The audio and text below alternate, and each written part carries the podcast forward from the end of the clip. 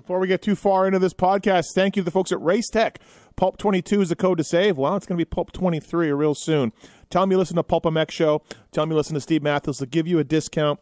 Racetech.com, privateer proven. They've been in the game for a long, long time, and they can make your bike work better.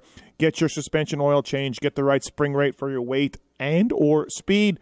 And uh, Racetech can help you out. And also, they'll sign an NDA and they'll do your motor work for you. Uh, they have a lot of CNC machines, and uh, certainly on the cutting edge of what's working in our sport, both suspension and motors. Race Tech. Thanks to the folks at All Balls Racing, whether it's hot cams, whether it's hot rods, whether it's Vertex pistons. AllBallsRacing.com has got everything you need for your bike. Great prices as well. Go there. Go order it through, order it through Motorsport. The, the quality of the parts are fantastic. I've used it in all of my vintage builds and along with my own bikes. So please check out AllBallsRacing.com and be much more satisfied with some of the pricing and product that you can get from those guys. All right, on to the show. A Pulp MX Network production. Welcome to the Fly Racing Steve Mathis Show presented by Maxxis Tires, Renthal, Motorsport.com, and Kuba Links on RacerXOnline.com. With your continuing gracious support of our sponsors, we're thriving at over 1,800 podcasts delivered with over 20 million downloads. Click the Amazon banner on Pulp MX to help us out. Donate via Patreon if it suits you. And as always, enrich your moto lifestyle by working with the sponsors who support us.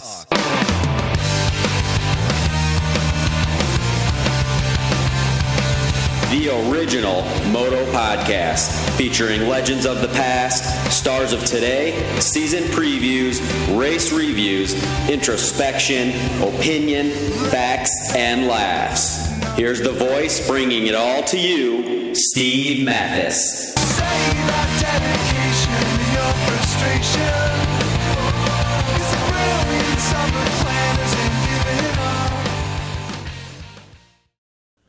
Thanks for listening to the Fly Racing Racer X podcast with uh, John Wesling and Alex Martin, trolltraining.com.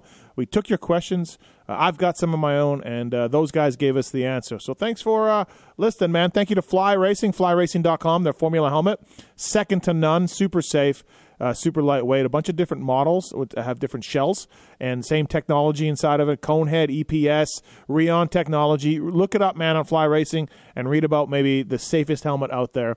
Absolutely great. And of course, they got lines of gear for everybody from the F16 all the way up to the Evo uh, Light as well. And they got the BOA stuff on a couple of lines as well, um, and off road gear, patrol stuff uh, boots that Chris Blose wore down in Australia to win a Supercross title. Lots of things going on at Fly Racing, and please check them out. Thanks for those guys for coming on board. All sorts of colors and all sorts of designs. They'll definitely make you happy, and they got a lot of stuff on the website. Casual wear, of course, mountain bike stuff, uh, watercraft stuff, all of that flyracing.com. Thank you to the folks at Renthal, Maxxis, Coba Links, and Motorsport.com. Renthal, most trusted brand in the pits today. Red Bull KTM, Factory Honda, Factory Kawasaki. Yeah, big things coming from the folks at Renthal. Chains, sprockets, grips, 7 8 bar, oversized bar. You know the name if you've been riding for a long enough, and you've probably used something from Renthal over the years. Thanks to Renthal. Uh, for coming on board this podcast and uh, great company over there in the UK. Really, really good stuff. Thank you also to Maxxis.com, uh, whether it's the tires that Jeremy McGrath developed. They got some new stuff coming real soon as well. Mountain bike tires, like truck tires, Maxxis.com. You probably haven't thought of Maxxis for your dirt bike for a while. Well, time to start thinking about Maxxis. They make some really good quality stuff, good prices as well. All of this, whether it's Fly, Renthal, Maxxis, available at um, motorsport.com. And um, we'll tell you more about motorsport.com and Cobo links later in this show. But for now, let's listen to John Wesling. Alex Martin, take some of your questions, give us some answers, help us be better human beings on and off the uh, the racetrack, shall we? All right, let's get started. Before we get too far into this podcast, thank you to the folks at Race Tech. Pulp 22 is the code to save. Well, it's going to be Pulp 23 real soon. Tell me you listen to Pulp MX Show. Tell me you listen to Steve Matthes. They'll give you a discount. Racetech.com, privateer proven. They've been in the game for a long, long time, and they can make your bike work better. Get your suspension oil change. Get the right spring rate for your weight and or speed. And uh, Racetech can help you out. And also, they'll sign an NDA and they'll do your motor work for you. Uh, they have a lot of CNC machines, and uh, certainly on the cutting edge of what's working in our sport, both suspension and motors. Race Tech. Thanks to the folks at All Balls Racing, whether it's hot cams, whether it's hot rods, whether it's Vertex pistons. allballsracing.com has got everything you need for your bike. Great prices as well. Go there, order it through, order it through Motorsport. The, the quality of the parts are fantastic. I've used it in all of my vintage builds and uh, along with my own bikes. So please check out allballsracing.com and be much more satisfied with some of the pricing and product that you can get from those guys. All right, on to the show. All right, everybody, let's get right into this with a couple of guys very knowledgeable about training and nutrition and how to go really fast on a dirt bike. Uh, the uh, the owners of TrollTraining.com. First up, uh, he is the Troll Train. He is the man. Uh, he has uh, stood on the podium at Supercrosses. He's won nationals. Hi, uh, hung up the boots now. It's Alex Martin. What's up, Troll? How are you, man? Dave, what's happening? I'm I'm excited for uh, the topic of conversation tonight. This is going to be fun. Yeah, it's always. I mean, look, you, are fresh out of uh, a racing, a long career, um, and you've always uh, been into this stuff. So I imagine, Alex, without the um, the training, uh, the the riding, I should say, and and all of that going on, you have more time to kind of dedicate to troll training. Yeah, no, it's it's been um, kind of a pleasant a pleasant change of pace. Um, I've been enjoying the kind of the day to day troll training stuff with the athletes. Um, John and I we we talk almost every day, and it's um, it's basically all training related. And you know that's kind of how I guess troll training was founded. Is just John and I we have very similar views and passions for health and fitness, and um, it's been nice because I'm not waking up every morning and having to worry about skimming a set of whoops or hitting a quad or you know whatever it is. Like I wake up and maybe put my running shoes on or something. It's a little bit more relaxing, less anxiety. You know. yeah, yeah, absolutely. Also on the line, uh, Alex's partner in this and a, and a, trainer for a long time in the sport as well. And uh, maybe not Michael Brandes level Strava, but it's still pretty impressive. John Wesling, what's up, John? How are you? What's up, Steve? I'm good. I'm good. How are you? I'm good. Um, yeah. I'm, I'm stoked to be doing this. Uh, yeah, my straw is definitely not that impressive. Um, that guy's that guy's wild, man. That's, uh, that's next level. It's insane. Yours is good though. You're up there in uh, in Park City, so you have some epic climbs and uh, amazing rides going on for the most part. So, um, yeah. So I don't know who who who uh, who's the the lawyer out of you two, but there's a Mr. Phil Nicoletti threatening a lawsuit over the name Troll Training. Uh, I don't know how you guys want to address this, but um, you know there is there is some litigation maybe coming. He's very angry that he gave the name Troll, and you guys are running with this, Alex. So I don't know. Uh, Phil, Phil who? yeah, yeah. Who's Phil? Okay, yeah, never heard of him. All right, okay. Well, I'm just saying, just look keep an eye open. He's upset that, that you guys are running with this name. So, uh, no, hey, listen, I, I uh, you guys came on the Pulp Show this year, and uh, so we've been doing some plugs. And Alex, you're going to come on when the season starts and start, you know, kind of give us your thoughts on the races as we go on. Um, so people are getting to know this. Alex Ray t- uh, tweeted today about how good it's been. Uh, I'll start with you, John. Um, yeah, it seems like this is if you are serious as a as a rider about getting in shape, vet rider, beginner rider, top amateur, and you don't need babysitting, then this thing's working out really well for those guys. Yeah, yeah, it's really it's been a really good response, and I think that's Alex and I are really our, our whole goal with everything was to um, you know make this uh, uh, something that you don't have to you know take a second mortgage out on your house for to get high level training in the industry, and it's kind of been you know the industry norm, and not that these trainers aren't worth it, um, but it's kind of been the industry norm that you can really only afford really good training if you're on a factory bike or um, you know make factory money. So it's it's been really awesome, and yeah, having tons of privateers and and just really anybody we can help. That's everybody, and um, we've really enjoyed it. And I think um, you know with Alex's experience and my experience, we you know it's kind of yin and yang as far as what we can offer, and it's it's been a lot of fun. I'm curious, Alex. Do you guys? So you know, you get a you get a submission on the website trolltraining.com. Um, and I don't. How do you guys divide that up, or or do you divide it up?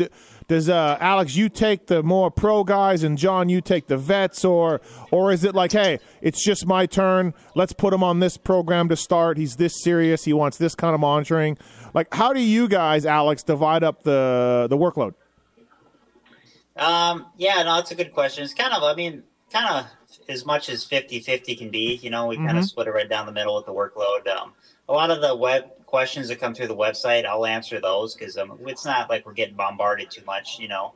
Um, and a lot of it's kind of like what we're going to answer tonight, just general training questions and stuff. So, yep. Um, I mean, that's easy, but um, you know, I'm, I'm obviously taking on a little bit more of it now. But like when I was racing for, because I mean, basically, troll training's been around for two years now. Um, we just celebrated our two year anniversary in December, and you know, while I was racing, John was really doing pretty much all the programming mm-hmm. and all that stuff. So, um, you know, that's just because with with me racing full time, like I obviously didn't have the time for it, and also, um, you know, just it was kind of out of my wheelhouse. Whereas, like I've really tried to pick up the slack, you know, the last few months and stuff. But for right. the most part, I mean, like I said earlier, John and I are communicating uh, almost daily just because there's so many you know there's so many things that pop up in our athletes plans like you know one week they're getting ready for arena cross supercross like in, mm-hmm. to throw even more into it like you know we have people you know over in europe or canada so it's like you kind of have to pay attention to what series they're racing or like the snowcross guys mm-hmm. you know there's a race in canterbury in minnesota coming up in a couple weeks so it's like yeah it's a it's a very becoming a much more hands-on job for sure John, he says he picks up the slack. Meanwhile, he's in the Alps for three weeks hiking. So I don't, I, I don't know. I'm just, I'm just saying he's.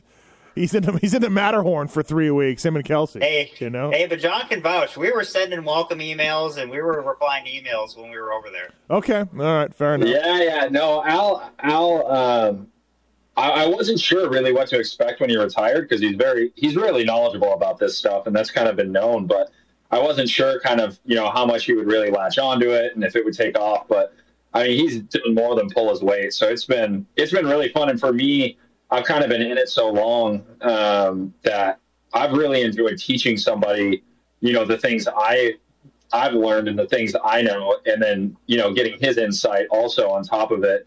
We really have learned a lot from each other. And, um, you know, I, like Michael Jordan doesn't make necessarily the best coach, and that's kind of how I look at Al. Like Al's kind of been there, done that with a lot of different levels of racing and a lot of different styles, and you know, from privateer all the way up to the top notch. So I, I think he has really good experience from pretty much anybody we're training. Right, uh, John. What do you see the most mistakes made, like diet, nutrition, or you know the actual training, the physical activity somebody's doing on or off the bike. Uh, well, let's go. We can divide that up: off the bike training, on the bike riding, or like diet, nutrition. Where do you see the most mistakes made when someone just says, "Hey, this is what I'm doing"? I think um, I think generally the industry puts a way too much emphasis on nutrition mm-hmm. and not enough emphasis on quality training. Um, and so, yeah, I think off the dirt bike training um, is definitely overlooked a little as far as what you know an athlete is doing. Because um, on the bike, you know, you're there's only one way to go fast on the dirt bike, and that's you know pretty much putting your your body through the absolute limits. Um, but off the bike, you know, there's a million ways you can do it. Okay, yeah, so that's kind of what you see out there. Um, mm-hmm. all right, so we we asked for some questions on the show and on social, and uh, we got a whole bunch, so we can dive into the uh, into the emails. I don't know how you guys want to divide up the answers for this, so if you want to both chip in or, or whatever, but um, mm-hmm. yeah, let me know. All right, so the first one from Chuck. Uh, hey, Alex and Steve. Doesn't say John here, but I'm sure he means it. Uh, he's a vet guy. He's 35 years old. He's got a few questions. When training during the week, how often do you go on road bike rides? How long should they be? And what do you eat during race day? Let's let's tackle the training during the week how often do you go on road bike rides, and how long should they be? Vet guy, 35 years old. We're going to assume Chuck has a job. yeah, no. So Steve's kind of answered your question. Uh, John and I figured we'd kind of tag team the questions. Okay. Um, just to kind of, I think, best answer it. Like, you know, I'll answer a little bit from my perspective, and then with him, you know, follow up if there's anything I missed. But um, okay, sounds good. Yeah, John. John, do you want to start with this one? Um, yeah, go. Why don't you go ahead and I'll I'll uh, I'll touch on the how like the road bike. I guess yeah. I guess I can answer. What what was the first one again? Just so I have the right order. Uh, when training during the week, how often do you go on road bike rides, and how long should they be? And okay, again, yeah. we're gonna we're gonna assume this guy has a job, so we're not, you know, he's a he's a vet guy, so. Yeah, we'll just we'll just go with that. They're in the off season right now, so they're not racing. And um, so, for to answer that, I would say um, you know, it doesn't need to be road biking necessarily. It could be any form of cardio. Uh, that's kind of the beauty in training for moto is um, you can do, you know, you can row, you can SkiErg, you can run, you can cycle, and it has, you know, your heart doesn't really know what you're doing; it just beats. So with that, I, I would say in the off season for sure, you know, four days a week you should be doing cardio, um, and, and that could be anything from intervals, base training, um, you know, just going out for a super easy recovery workout. Um, so for for him, I think you know if he's a road cycler or if he enjoys road cycling, um, you know, four days a week, maybe four to six hours of training uh, total with with that. Mm-hmm. Okay. All right. Fair enough. And uh, wh- what are you eating during race day? Uh, Al can answer this one.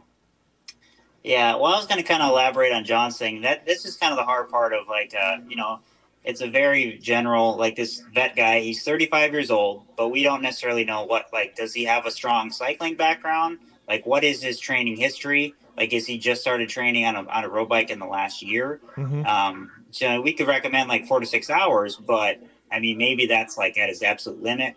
You know, maybe he has a nine to five job and he has to get up at 4 a.m. every day just to get his hour bike ride in. You know, so there's a lot of like a lot of layers to that question. Sure. Too, you know. Yep. Um, but yeah, so kind of on the eating, that's also a very general one too, because for racing, we have athletes that man they don't they don't tolerate protein or like maybe meat like chicken very well on race day.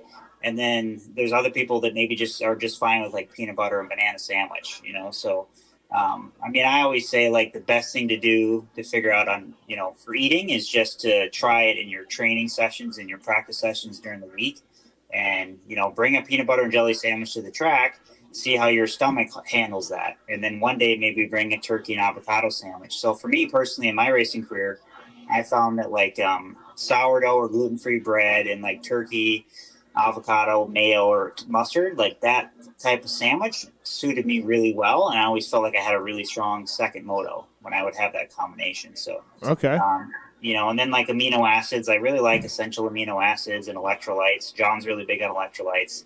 So, and, and another thing too is just carbohydrates, like really making sure you're having enough carbs because when we ride a dirt bike, we're zone five, very high heart rate. So, um, those are definitely, you know, like I said, there's a lot of layers to it. Is there is the old you want to eat carbs 24 hours before the race? Is that a rule still? I remember it was it was for me growing up, but are we are we smarter than that now? Yeah, yeah. I, I mean, I think the big thing is is if you're racing dirt bikes, you, you pretty much want hi, uh, a relatively high carb diet. Like if you're if you're doing a low carb or a keto diet, like you're for sure not reaching your potential. Yeah. So, Okay. hey, and I would love to elaborate on this because John and I have had this conversation over the years because I went down the rabbit hole, Steve, of you know keto and um, all this stuff. And at the end of the day, there's there's a lot of research behind like keto and these diets, right, for health and longevity. But there's a real difference between a health diet and like a performance diet. Mhm. If you are a high performance athlete, having a banana or some carb is is very much going to help you. You know. Okay. All right. By the way, um, I don't know, Alex, if I ever told you this, but when I came back from surgery, I got back on the bike, and John really talked me off a ledge. So, John, I'm all, I'm all better. It's almost like what you knew what you were talking about when I was telling you about my heart rate on my rides, and you were like, "Yeah, that's normal. It's going to get better," and it did. So, good job, John. Thank you, thank you. Yeah, I was I was really getting worried there when I was doing 160 heart rate and uh, and and not even barely riding. So, yeah. Yeah, yeah, yeah. Al, what happened is his heart was just like he didn't train for a while, so his heart was so fresh, you know, and he just like you probably just walk up a flight of stairs and it spikes, you know, versus when you're it's a little more suppressed from training. It's it stays nice and low where you want it. Yeah, I took eight weeks off the bike. So I was eight weeks off doing anything and then uh, started and kind of went on my normal rides and was losing my mind and thinking my life was over. Yeah, just give it time. Right, right. Uh, Uh, something else. Sorry, one more thing Oh, yeah, on sure. that. Yeah. With with the food stuff, um, on race day, you want stuff that's super um, digestible. So white rice is really good. Like Al said, sourdough bread's really good. Um, you don't want like pasta or something that's super heavy. Um, so the carbs do matter on race day for sure. Like even just having a bowl of rice is better than I would say 99% of um, you know most people's food choices on race day. I see a lot of pasta on race day, guys, and you know that it's out there. Yeah. Yeah. Yeah. Okay. Yeah, and it's it, it's fine, but I think you need to be careful with like uh, fiber, like high fiber stuff, Mhm. you know, and and maybe just not like dumping, you know, loads and loads of marinara and meat sauce Okay. on the pasta, right? All right. you know, Fair enough. Uh, next question from Brandon here. Uh, when training for outdoors, what do your macro ratios usually look like? Who wants to take that one? I've never raced outdoors. Eh, yeah. Um, yeah, no. So Brandon, um, macronutrients. This is kind of John and I were actually talking about this earlier as we were like pre- previewing the comments and um, see in, in moto especially it seems like there's this this really big stigma around nutrition and, and macronutrients and these fad diets and this and that vegan and it's like i guess like i can't just speaking off of 15 years in the sport of experience like everything in moderation right like a little bit of protein a little bit of carbs a little bit of fat like i Mhm. never measured anything i just generally gauged it off of like if i had a big day plan, let's say a, a 30 minute warm up run. I went to the track, rode like a sandbox riding with Kenny, Chase, and Adam in the, in the golden years. And we had two 35 minute motos on the docket. I made sure I brought more carbs and more food to support the training that day. But then in the next day, if it was a recovery day, I would just eat less. So I was very much just kind of analyzing how I felt day to day and kind of intuitively, you know, and obviously stepping on the scale and like okay making sure we're not you know 10 15 pounds overweight but like i never really measured the macronutrients i just paid attention to how i was feeling with the training each day so Okay. Uh, second question. Brandon says he has found when he is training hard before the season, he's very sore on track days, which causes him to ride slower, fatigue faster. Is that usually how it is until you taper off before the season starts? If he rides three days a week and take off the day before I, I, I race uh, to be fresh for a track day, that leaves two days a week to work out. So basically, he's ramping up his workload and uh, wants to know how much do you take off, but you know, to, to avoid the riding slower, fatiguing faster. Ooh, that's a good Yeah. question john Yeah, that's a good one. He Brandon is overtraining, is what he's doing. so something that it is super common. It's it's not it's it, you know most guys that are doing this they they want the best. So it's not um, it's not a knock on you know their, their heads in the right space. Like they're trying really hard, but I think that's um, one of the biggest things we see is is really balancing out your easy days, your hard days. Uh, like a general rule Al and I follow is you really shouldn't be riding more than two days in a row straight if you're riding hard. Um, you know, the sport's already dangerous. The last thing you want to do is be extra fatigued, you know, coming into your fourth day of riding and, and do something stupid that you wouldn't have done if you were fresh.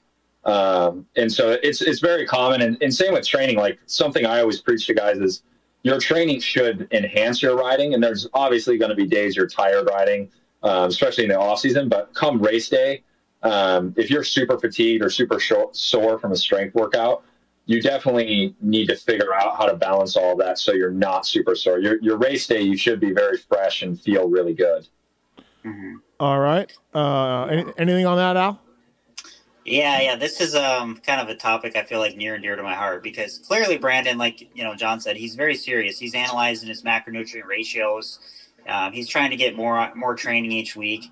But um, the biggest thing I would say is for you know, and obviously we don't know what he's doing each week, but um, slowing down the cardio sessions. Like John was really key in, in in my career in telling me this. Like slow the slow the running and the cycling down. Make it more of an aerobic session. Stay away from building up lactic acid, which creates byproducts, aka muscle soreness. Um, because basically, when you're slowing down, you're still getting the cardio benefits of training your heart and your lungs, but you're not creating all that metabolic damage in your muscles that makes you sore, that makes you tired you know? And when you when you start to do that like day after day week after week that's when you kind of see the Epstein-Barr and that stuff. And it's it really takes a lot of like um i don't know patience to to like take it easy and like if you're on the bike path like let the old guy in the e-bike go you know?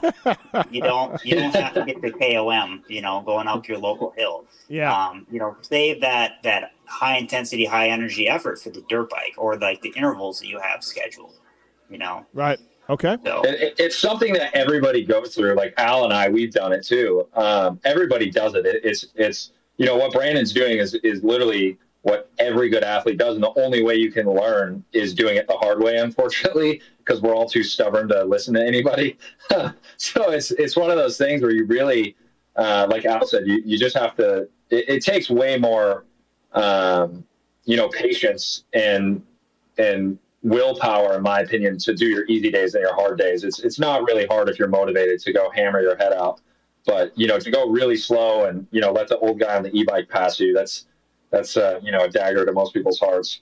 That would be me. I'm the old guy on the e-bike. just, just, just let me go. Um, all right, Frank's got a question for Alex. Not really a training question, but what was Alex Martin's favorite memory on JGRMX? I love his mechanic, Lee McCullum from Frank. What's your favorite memory at JGR?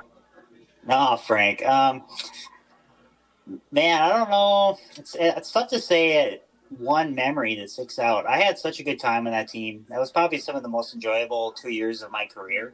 It was such a fun group of guys that you know Coy um, had assembled him and J Bone and that group. That it was just really fun day in and day out. Like I spent a lot of time up there testing in Charlotte. You know, living on Phil's couch in his apartment, and um, gosh, yeah, those were a really fun two years. I wouldn't, I don't know if anything really sticks out, but I, I really enjoyed my mechanic Lee. He's a good dude, and yeah, I miss that team. Right, absolutely. And the bike was pretty good. You know, pulled some starts for you, and yeah, bike was pretty good. Yeah.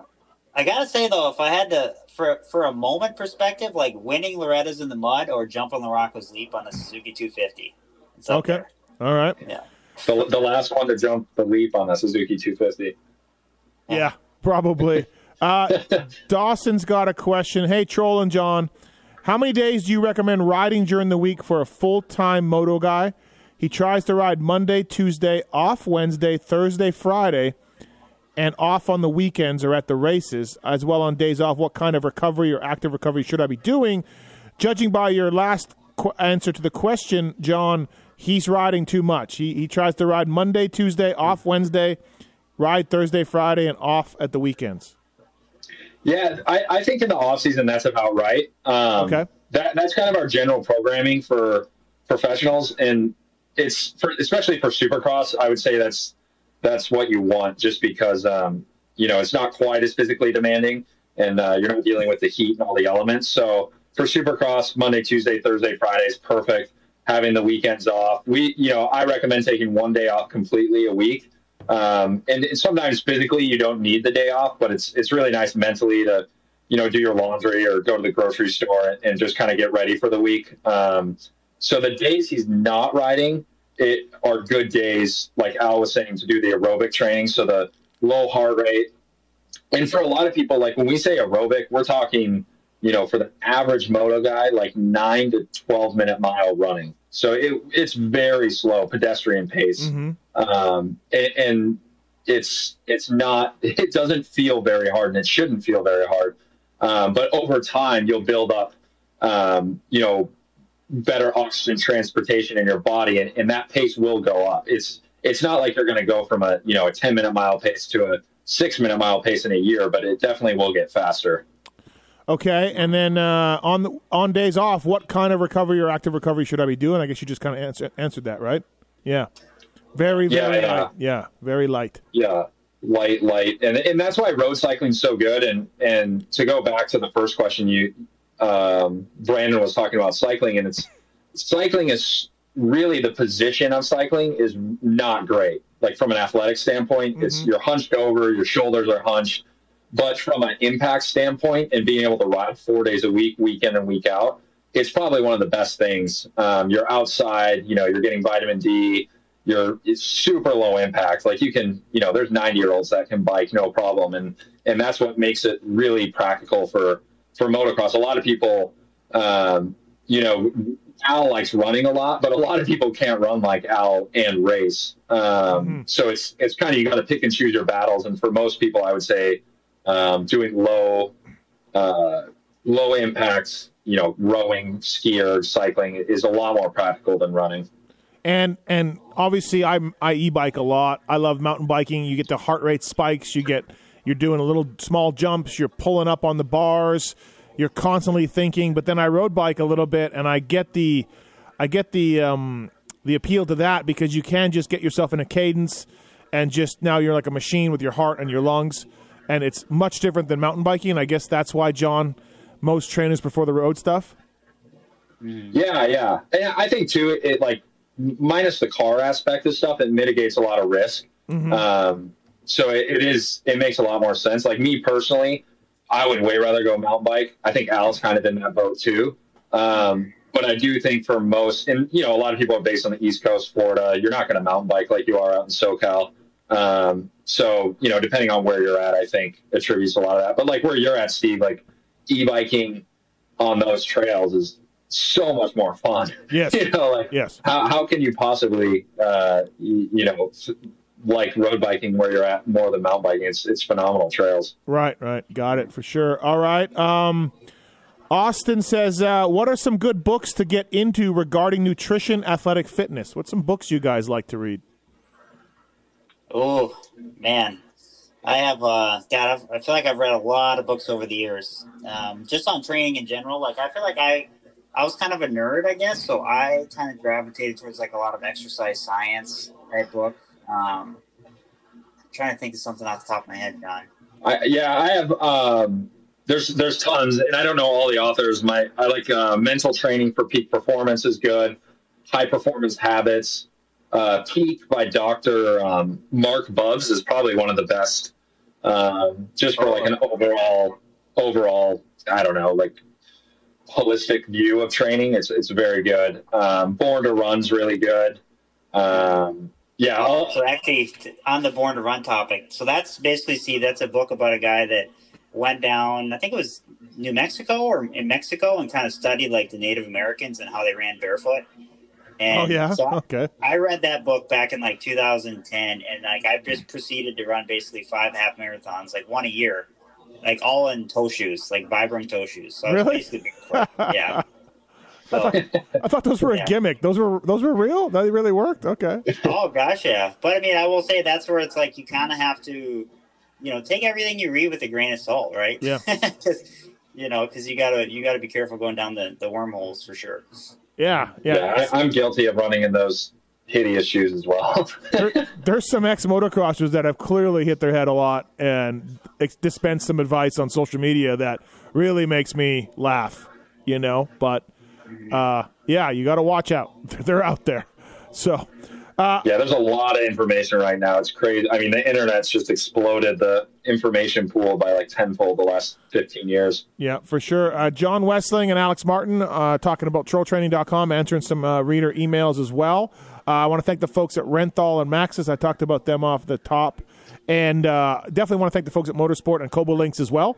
MotoSport.com, go through the banner on PulpMX or PulpMXShow.com. It takes you to MotoSport, and we get a small slice of whatever you order. They got OEM and aftermarket parts, great prices, great return policy. They sponsor some guy named Phil Nicoletti, despite his crashing out last year. They're still sticking with him. So thank you to MotoSport.com for the support of Phil and uh, and all things Pulp MX, and then Kouba Links as well. Alex, you know what Kouba Links are? If you're shorter a stature, you can. It's a lowering suspension link for your motorcycle. Wow. Yeah. So I don't know if you know anybody that's shorter that rides, but you know, uh, Kouba Links can make a, make you a link uh, and, uh, and improve the confidence uh, of riding your machine, improve your cornering, and increase your plushness. All that. KoubaLinks.com. Code PulpMX, and uh, you can use the code PulpMX for a discount and uh, free shipping. KoubaLinks.com. Please check that out. Uh, all right, on to some more um, emails here. Uh, let me pull this one up. You might want to look into that, Al. Yeah, yeah, just saying. Uh, this is from, this is from Paul. I'm retired.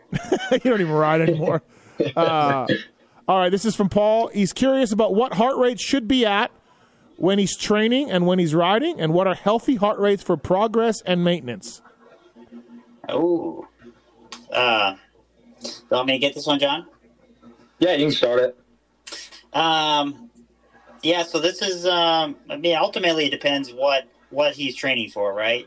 Um, kind of to elaborate earlier, when we were talking about the aerobic training. Um, if you look at, let's say, like a ten hour week of training, right? Um, you want at least ninety percent of that time to be like in a really zone one, zone two, like easy aerobic training. Because I mean, really, aerobic training, like not only are you training your heart and lungs to efficiently pump blood to the rest of your body, but just like when you look at your tendons and knees and your knees, ligaments, everything, um, you're just kind of allowing your body to like build up to handle the higher stress stuff. Um, and then also too, like from um, just an intensity perspective, like the human body can really only handle so much intensity, right? So a lot of your training should be done low intensity just to kind of, um, you know, make your base a little bit build bigger, right? So, uh, Yeah, so and- Sorry, I was just going to say, yeah, it's like six. I would tell them 60, 65% heart rate. Okay, which is your uh, 220 minus your age is max, right? Is that what we do? Is that yeah, it it's is? very general. Okay. it's general. All right. Yeah. All right. Um, and then all right. It- Anything else? Sorry, I kind of interrupted that. Sorry, Al. I, I was I wasn't sure if you were going to get to the heart rate stuff. Go go ahead on that, Al. Yeah. No, I was just going to say kind of healthy heart rates for progress and maintenance. Um, I mean, I guess just it's a lot of it's going to be aerobic, like the lower heart rate stuff, because I feel like that's where you spend the most of your training time in. Like even so, I the way John's like scheduled my training and done my program in the last few years. Um, every time I was on like a bicycle or running, cycling, um, the rower, it was really like low heart rate stuff. And then the intensity of my program came on the dirt bike. Um, I really felt like that every time I was on the dirt bike, it was productive, it was high quality, and I was trying to get the most out of myself. And then we just kind of balanced all that intensity by like really easy stuff off the dirt bike. Like there was times of the year when I would do intervals and stuff like that. Um, but I think for the most part, the bulk of your program should be kind of low heart rate stuff. Okay, fair enough. Uh, next question Yeah. from Kale. Uh, he doesn't like to cook. What is something he can stuff his face hole with in the morning before a two plus hour race? Gas station and fast food options are usually the best. So he doesn't want to cook. He doesn't want to do any of that. What, what, what can he do for a two plus hour race? Oh, I love this question. We we uh, we just I don't know if it's up on the website yet, but I know um, overnight oats is the easy one um, that you can take on the go, which is basically just oatmeal's oh, sorry oatmeal smothered in uh, like almond milk or oat milk, and then you just let it sit in your fridge overnight. Um, that's a really easy one that you know you can literally just wake up and go and eat. And that's at a grocery store, though. He says uh, fast food and gas station. well, yeah. I can't I can't help him. there. Well, Please go to the was- just go to the grocery store for God's sake. Right. Well, I was gonna say, Steve. Like, I feel like with this one, you might want to look at like what are your life's priorities, um, Phil? 'Cause, like, if you prep like a little bit, like let's let's say you spend thirty minutes getting a meal ready the night before, so that way in the morning on the way to the track, you just take off the Tupperware lid and you have, let's say sourdough, eggs, and bacon, right? Mm-hmm. And I mean, I don't know how much money you're putting into. Maybe you're buying a ten thousand dollar dirt bike each year, and who knows what entry fees and gas and everything else is. But like, I mean, maybe you can spend thirty minutes the night before a race just prepping your your food, so that way, you know, all the other money you're putting into the sport is worthwhile. Right, right, right. Okay, all right. So there's no special fast food concoction that either one of you would recommend. Uh, there, there is like there is. I mean, it's it's one of those things where it's like, yeah, we don't recommend it, but if you get like a, um, I was reading something about this, like a plain egg McMuffin without cheese. Mm-hmm. So it's basically just bread and egg and maybe a slice of ham um, on there. Like that's like quote unquote as healthy as you can get at McDonald's Sure. Yeah. um, for breakfast. But I mean, it yeah, it's one of those things. It's like it really doesn't take that long, and it goes a lot. Long, you know, it goes way further into your day if you just eat a Right. li- put a little bit of time and eat well.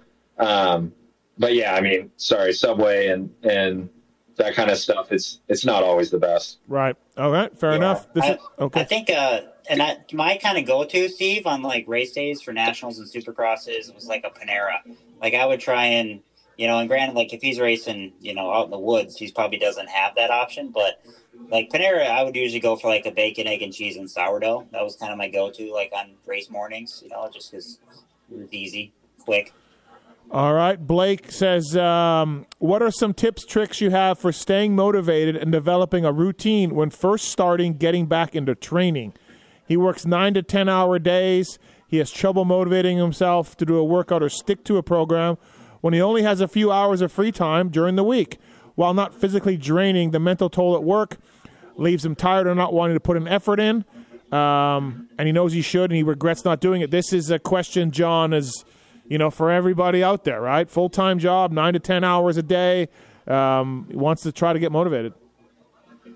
Yeah, this is tough. Um, and this is where like Al and I, we don't have any experience in this. And th- this is what's really hard is like, how, you know, for me, the easy answer is try to get it done in the morning. Cause when you get home from work, you're definitely not going to want to, um, you know, pound out intervals or do a heavy weight program or anything like that. So it's like, if you can wake up early and get it done in the morning, that would be best. And, and I think the big thing too, is you don't have to do a ton to get, benefit. Um, consistency is way more important than doing like you know one 100 mile bike ride a week and then you take five five six days off. Yeah, you're you know you're better off doing like you know four 20 minute runs in the morning, um, four days in a row. So it it's tough. Like I, Al and I, and we deal with a lot of this with some of our clients, and it's like. I get it. They these guys are exhausted. Um, you know, and you have family, you have nine to ten hour work days, and and really the easiest thing you can do is just listen to your body. And if if you don't have it in you maybe just doing a 30 45 minute walk is is really what you need um, and not going out and you know killing yourself at the gym. Yeah. Mm-hmm. yeah and to elaborate on that too i will say i've i've kind of realized even post retirement steve like exercise makes me like a better friend a better human a better husband you know? So like knowing that you know if you do put on the shoes and go or go to the gym and you can get just even if it's 20 minutes in you know sweating mm-hmm. a little bit like there's tons of science and studies out there that just sweating a little bit and getting the heart rate up like it helps you know all all kinds of things in your body you know? Yeah. I uh i was getting you know when it gets really hot here i have to get out um and i'm on the trail by six and then i'm done by nine you know back home by nine eight thirty nine and man, it just makes you feel so much good that day. It's so much better that day. You know, it really does. It just it starts your day off well. Now, at nine o'clock, I'm pretty damn tired at my age, right? But but um, it's cer- it certainly is a good start to the day to get up early and get get your heart rate up. I, I agree with that yeah. 100. percent You know, so yeah, yeah. even, yeah even, oh, go ahead, Al. Sorry. I was going to say, kind of a pro tip is, um, you know, the the days when John's got me doing intervals after, let's say, two thirty fives or something um, you know, and I'm kind of dragging my ass to get off the couch like a cup of coffee. You know, like don't underestimate the value of caffeine, what that can do for motivation. yeah, yeah, really. Where do you stand? Where do you guys stand on that uh, caffeine, Red Bull, that kind of stuff? Ooh, uh, ca- caffeine's great. I mean, it's it's it. What it does really, from a um, on a cellular level, is it blocks pain receptors. Okay. So you your perceived exertion is lower um, than what you're actually doing. So, you know, a lot of high level endurance athletes where it's like a super painful, you know, uh, say cross country skiing or running or, or something along those lines. Um, they'll they'll dose up pretty heavy on caffeine just because it you know it's not like a thirty percent edge, but it definitely gives you a couple percent. Mm-hmm. Okay. Yeah. Um, yeah. Fair enough. Uh, all right. Here's maybe um, not Red Bull though. yeah. Okay. all right. Uh, this is from Austin. He's uh, he's 26. He's 6'2", 230. He's transitioning out of moto and into cross country mountain bike racing. He's uh, been all in for about six months, 150 mi- 100 to 150 miles a week on Zwi- on Zwift, and gravel riding to train for XC events. He's done a 50 mile race, a 30 mile race. Uh, he's won a 200 pounder uh, class. Uh, obviously, my program is working in some sort of way. He says he's lost 45 pounds, but no matter what he does, he can't seem to drop under 230. Uh, the nutrition is probably 90% of where I should be, but I do eat out maybe once a week. I'm a bigger built guy thanks to my military and college football style fitness program in the earlier years. Will he ever be able to change my body composition to where I need to be for this new style of racing? Or will I just have to accept being in the 200, 200 pound class forever and try to dominate there? Oh, sounds like he's getting after it. Yeah, yeah, good job.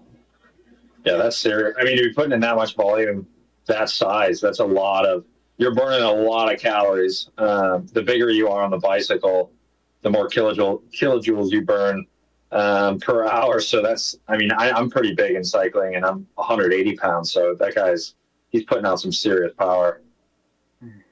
But, All right, so can he yeah, change? so- Can- yeah, how can he? What can well, he do? One thing, one thing John's always told me is that you can't out train a bad diet. Right. right? So, I mean, really, uh, it comes down to like you can train five, 10, 15 hours a week, but like you have to be, if you really want to get down to where, I don't know, body fat percentage wise, but you know, where you start getting really lean, nutrition is just everything. You know, you have to be very careful with the amount of carb, especially, you know, like fried foods, french fries, pasta. Like you kind of have to be a little careful of how much of that you're having and really lean quality protein, you know, like get salad. I feel Yeah. like for John and I, when we're kind of at our leanest, like we're having at least one salad, like and a big salad, like every day. Well, he's six two too, so he's a big guy, right? So, um, yeah, it'll be tough for him to do that, but you certainly can change yourself, can't you, John? Oh yeah, yeah. I mean, there's no doubt. Um, and a lot of it's just uh, he just might not know like little tricks and tips. Um, and if if if he's listening, you know, email us because this is something everybody struggles with. Is we're like, man, we're putting in the work and we're doing this, that, and the other, and you just you come to a dead end. You know, you kind of reach a good point and then you come to a dead end. It's like, okay, what do I do now? And it could just be, you know, um, the style you're training. You know, maybe you're not varying enough. And something we see a lot is a lot of people's their easy days and their hard days end up kind of sitting in the same um, sitting in the same spot. Like their easy days are way too hard and their hard days are way too easy, and you just end up training the same. And then also too, like Al said, your diet is really everything. I think when you're like 16 to 20, that's not the case. Um, you can definitely get away with eating a lot of crappy food and still having a ripping six pack. Um, but once you get, you know, 22 and older, your your diet's a big deal, and it's you know not only from a output perspective, but also from a weight perspective and a, and a high life quality perspective. So there's always something you can work on. And, and we work with a company, athletebloodtest.com. Um, and something as simple as that, and just seeing maybe you have a deficiency in something that's, you know, holding your, your thyroid back from working correctly or, you know, something along those lines. Yeah, I'm. That's kind of me. I lost, you know, probably hundred pounds and uh, put twenty back on. Can't seem to lose anymore, but I kind of know where it is. It's my diet, right? My I was monitoring myself for like a twelve hundred to sixteen hundred calorie diet a day, and I'm not there. I don't really want to be. It sucked, um, and that's where I think I'm losing it. Right? You can't out exercise a bad diet. So that's where I'm at right now. I'm just kind of happy with it, but you know, I got Epstein-Barr, I got you know, testo low t- low T. I'm all messed up, but uh, you know, but yeah, I, it, the point being for me is I've kind of hit a plateau, and I just know it's my diet. I just know I got, if I really want to do it, I got to get back on those calorie counters, and back to 1600 a day. You know, so yeah, but that's no fun. It sucks. No, I, I agree. It is. It's so hard. And, and yeah, like, you know, those kudos on losing 100 pounds because that's got to, I mean, it's such a long process. Like, now that you've done it, it's like, oh, that was, you know, that was great. But during it, man, you're, that's a suffer fest that whole time. Yeah, you know what? I was doing 100 miles a week. It was all COVID, right? So I wasn't working that much, and a lot of it was during COVID. And I was doing 100 miles a week, so I was I had the time to do it. And it, dude, at some point, like you just get on a roller coaster and you just start dropping it because you're just you're doing the miles, you're limiting the calories, and you're you're waking up in the morning and you're four pounds a day. I was doing four pounds a day for a while. You know? Cow. Yeah, yeah. oh I was my gosh, I- Steve, I was that's wa- impressive. I was waking up and I was doing losing four pounds a day for a little while because I was just crushing it, right? But then I got Epstein-Barr now. It's just, it just fell off. yeah. Um, That's wild. All right. Uh, this is from Caleb. Uh, hey, Alex, what is the biggest thing you learned to avoid, not to do regarding training, eating for motocross? I mean, there's a lot, but what's the biggest? What's a couple big things that you should definitely not be doing? Maybe like that. Maybe the like the cross country guy avoid the uh, gas station and, and fast food places. But yeah, Yeah, yeah, no, it's. I mean, it's tough when you're on the road to eat healthy, you know. But um, kind of one of the biggest things for me, and I kind of learned this the hard way, is um, like we used to i had a friend in florida that would make wings all the time and uh, i remember me and Cullin Park were just like wolfing these wings down but he he was uh he would always fry them in like uh whatever oil that you know was good for like high temperature stuff. Mm-hmm. and so basically fried food right? And like i'd wake up the next morning and my face would be like all swollen and puffy and my, my heart rate would be like 10 15 beats higher on the bike ride and um, so for me like i was really sensitive to fried foods like so even that goes down to like french fries and stuff like so i i really tried to avoid that stuff just because i mean with training just the natural process of training you're already creating enough inflammation so there's no reason to you know add fuel to the fire you know All right, John. What about you? What's some of the things that not to do? Big things that you see. Um, for me, I would say um, trying to limit your calories and your food uh, while you're training. So, like the the general idea of losing weight and and working out is, you know, you you start fasted, you don't eat when you're working out, and then you try to limit after it. And the problem with that is we're all humans, so if you start fasted, you don't eat during, say, like a hour workout, hour and a half workout, and then you get done with the workout, everything in your pantry is gone when you get home. It, it just doesn't matter how much willpower you have. uh, it's all gone. So something that I've really learned the hard way through the years is having a massive breakfast um, and then eating, you know, during my training sessions. So then I can feel good the rest of the day. And, you know, now that I have a, a job and stuff, that's very important for me. So I, I really, and in, even Al to this day, I preach to him, like, you know, make sure you're eating because it's, you know, it just catches up to you so fast if you're, you know, training in the morning. Right. So you have a big Yeah. breakfast, really, huh? Yeah.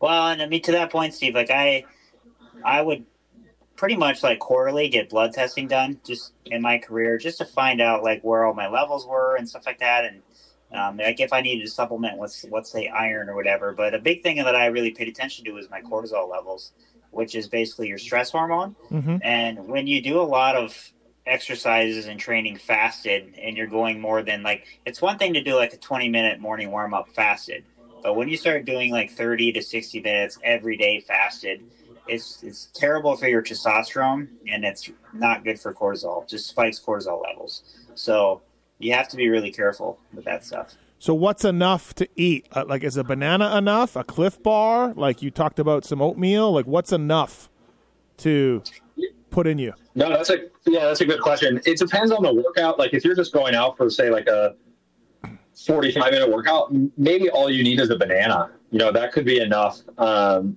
just to get some carbohydrates and some calories in you. Um, if you're doing a super hard workout, um, you know, having oatmeal two to three hours before the workout, you know, making sure there's carbohydrates. I always put like almond butter, gets protein. Um, even like for race day, Mm-hmm. uh, for mountain bike races, I'll try to do about you know a thousand to fifteen hundred calories worth of pancakes about three and a half hours before, um, and just to really top off everything, so I don't have to worry about bonking during the race. And and Al was always, I will say, Al was always really really good about eating.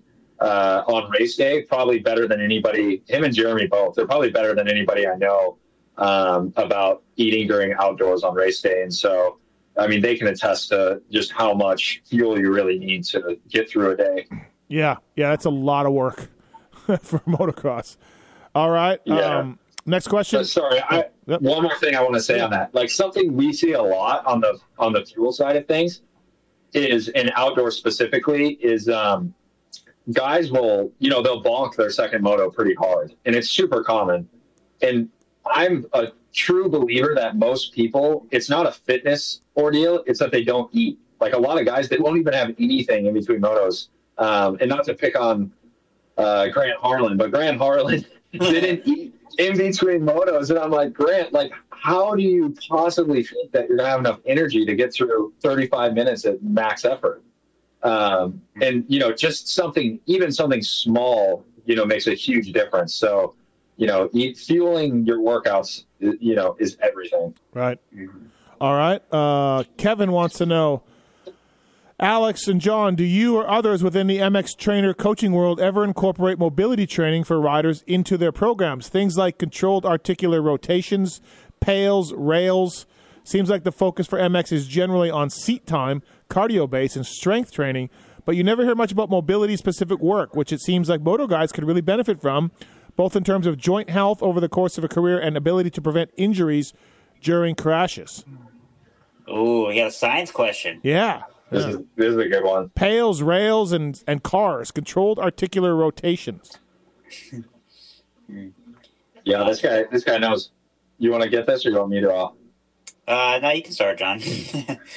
So yeah, so pails and rails is basically just isometric um, movement and stretching, and so it, he he hit that nail on the head. Like there is a lot of programs and a lot of people at a high level that really do just do cardio, um, strength, ride, and that's kind of it. And and so incorporating mobility is, is a big big deal. And depending on who you are, it's it could be a bigger deal um, than somebody else. You know, if you're naturally mobile, um, you might not have to work on it quite as much. Uh, you know, most guys have rods somewhere in their body that are racing at the highest level. So, um, you know, I'm a big believer in foam rolling and stretching and, and making sure you are mobile um, to take a hit. And so we do incorporate um, quite a bit of mobility through our strength program.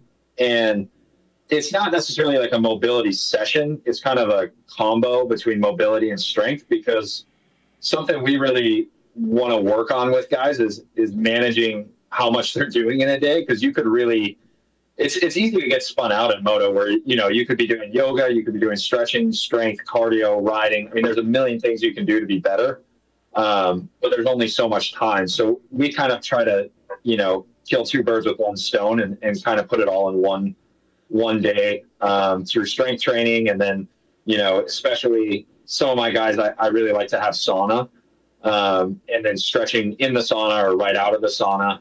Um, I know J Mart with his his back um, and the rod in his back, he really he really gets after stretching now, and, and I think it's helped him a lot. Just um, you know, take a hit and you know get up. yeah. No, and, and to that point, um, like John was saying, mobility is absolutely like a very crucial part of uh, not just motocross, but every athlete's program. Um, but it, you also get to a point where there's only so much time in a day, or each, you know, if you're working a nine to five job, you only have so much time each day. Um, and you know, we can, you know, it, I think it's important to have mobility in every strength session, maybe even if it's just one or two exercises. Um, but also like from a time perspective, like you just can't you can't beat like aerobic training just for for motocross specifically because you know just training the heart and the lungs that's a really big one you know and then I think as you get older um, you know and you're losing muscle mass like that's just that's just kind of known like after the age of 30 you start to lose muscle mass um, strength training becomes even more and more of a priority and also just keeping those testosterone levels up too so All right. Yeah, sounds good. All right, guys. Uh, that's it. That's the um, that's the end of the troll training question. Some good stuff in there. Smart, smart people out there, and um, you know, always, uh, yeah, really good. So, um, that's a good mix of questions kind of was. Yeah. Thanks for everybody for submitting the questions. If we didn't get to it, uh, if we missed it or something, uh, we apologize. But trolltraining.com, uh, please check it out if you're interested in signing up. And you know, uh, you guys have Alex Ray this year, so if you know if he makes a comeback, gets back to his old level, you guys are going to get a lot of you know dedications on the podiums uh, from A Ray. So. I hope so Yeah, I hope so. It'd be it'd be sweet. Uh, maybe maybe we can change his company to not sketchy after Yeah. this year. Yeah, yeah, Wow. yeah. that'd be great You could try that for sure. But I'm glad things are going well for you. And again, uh, trolltraining.com. Check it out. Uh, Alex Martin, John Wesling. Anything else, boys? Ooh, no, I think that that about covered it. But I'm looking forward to. Hopefully, we have some more of these, and um, I don't. I think that's kind of John and I our mission statement with this whole training thing is just to try and you know make this more affordable. You know, when I was, I mean, I never had a trainer until I think I was in Star Yamaha with Gareth Swanepoel because I simply just didn't have the money to Mhm. afford a training program, and um, so yeah, just to you know provide our wisdom and knowledge and the things we've learned to, to everyone at a more affordable price, you know, and hopefully we hopefully we make the sport a safer sport in the in the long run. Awesome. Well said. Uh, thanks, John. Thanks, Alex. Appreciate it, guys. We'll talk soon, I'm sure. Sounds good. Thanks, Steve. Thanks, Steve.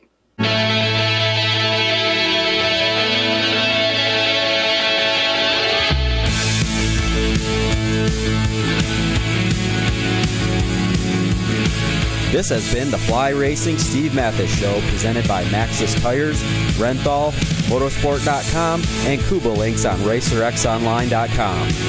Thanks for listening and supporting our partners.